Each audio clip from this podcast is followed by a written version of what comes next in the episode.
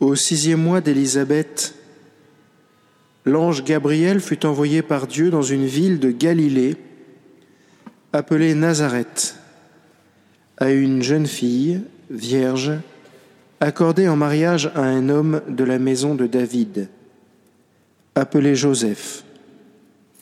Et le nom de la jeune fille était Marie. L'ange entra chez elle et dit, Je te salue, comblée de grâce, le Seigneur est avec toi. À cette parole, elle fut toute bouleversée et elle se demandait ce que pouvait signifier cette salutation.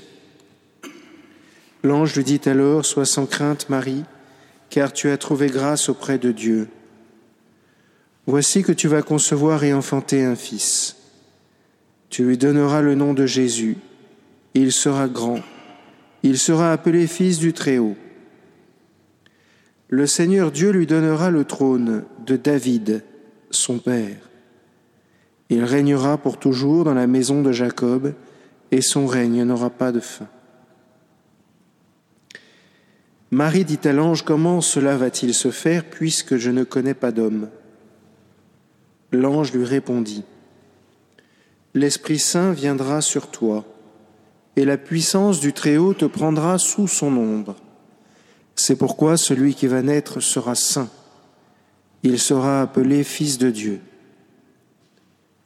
Or, voici que dans sa vieillesse, Élisabeth, ta parente, a conçu elle aussi un fils, et en est à son sixième mois alors qu'on l'appelait la femme stérile. Car rien n'est impossible à Dieu. Marie dit alors, Voici la servante du Seigneur, que tout m'advienne selon ta parole. Alors voici que Dieu le Père veut organiser la victoire. Tout seul, l'homme ne peut pas s'en tirer il s'empêtre en lui-même, il s'empêtre dans son péché.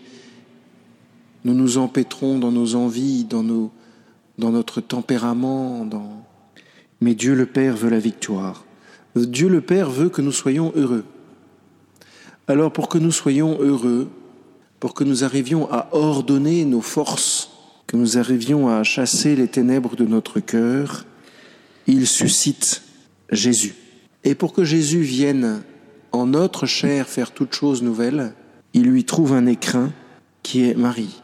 Et ce qui est intéressant, c'est qu'il y a quelque chose de très comparable entre la situation de Marie et la nôtre, parce que nous aussi nous portons la Trinité en nous depuis le baptême. À nous aussi, le Seigneur, depuis toute éternité, espère que nous répondions à son appel à faire le bien autour de nous. Et je pense que comme la Sainte Vierge, nous pouvons avoir cette même réponse. Mais comment cela va-t-il se faire? Comment est-ce que je vais pouvoir faire autant de bien que je voudrais? Comment je vais pouvoir être fécond autant que je le voudrais? Pas évident de se poser cette question dans des périodes troubles où apparemment le royaume de Dieu n'est pas, je dis bien apparemment, dans une avancée certaine. Alors je vous demande d'entendre juste cette parole, car rien n'est impossible à Dieu. Dieu peut rendre fécond le plus terrible ou la plus terrible d'entre nous. Rien n'est impossible à Dieu. Je vous invite tout simplement aujourd'hui à avoir la même attitude que la Sainte Vierge. Seigneur, Voici ton serviteur, voici ta servante.